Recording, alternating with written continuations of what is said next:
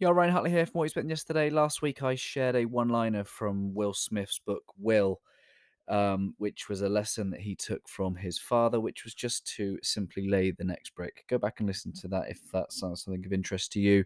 But here's another one liner I've taken from his book, and it is it's simply this it's respectable to lose to the universe, it is a tragedy to lose to yourself. Let me just say that one more time. It's a it's respectable to lose to the universe.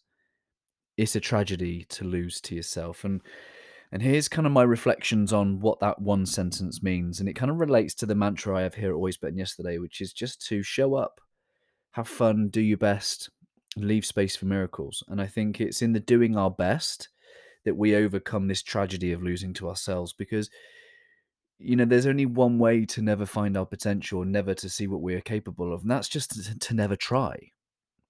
Now, giving our best, as John Wooden would say, gives us the peace of mind and the satisfaction of knowing that we gave it everything we could.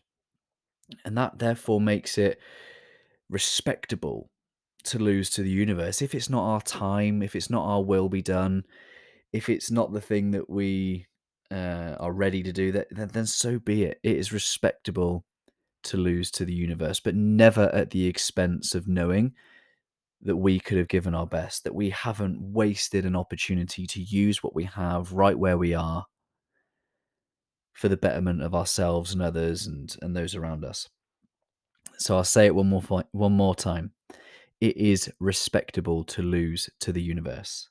It is a tragedy to lose to yourself. Keep showing up, have fun, do your best, and leave space for those miracles, my friend.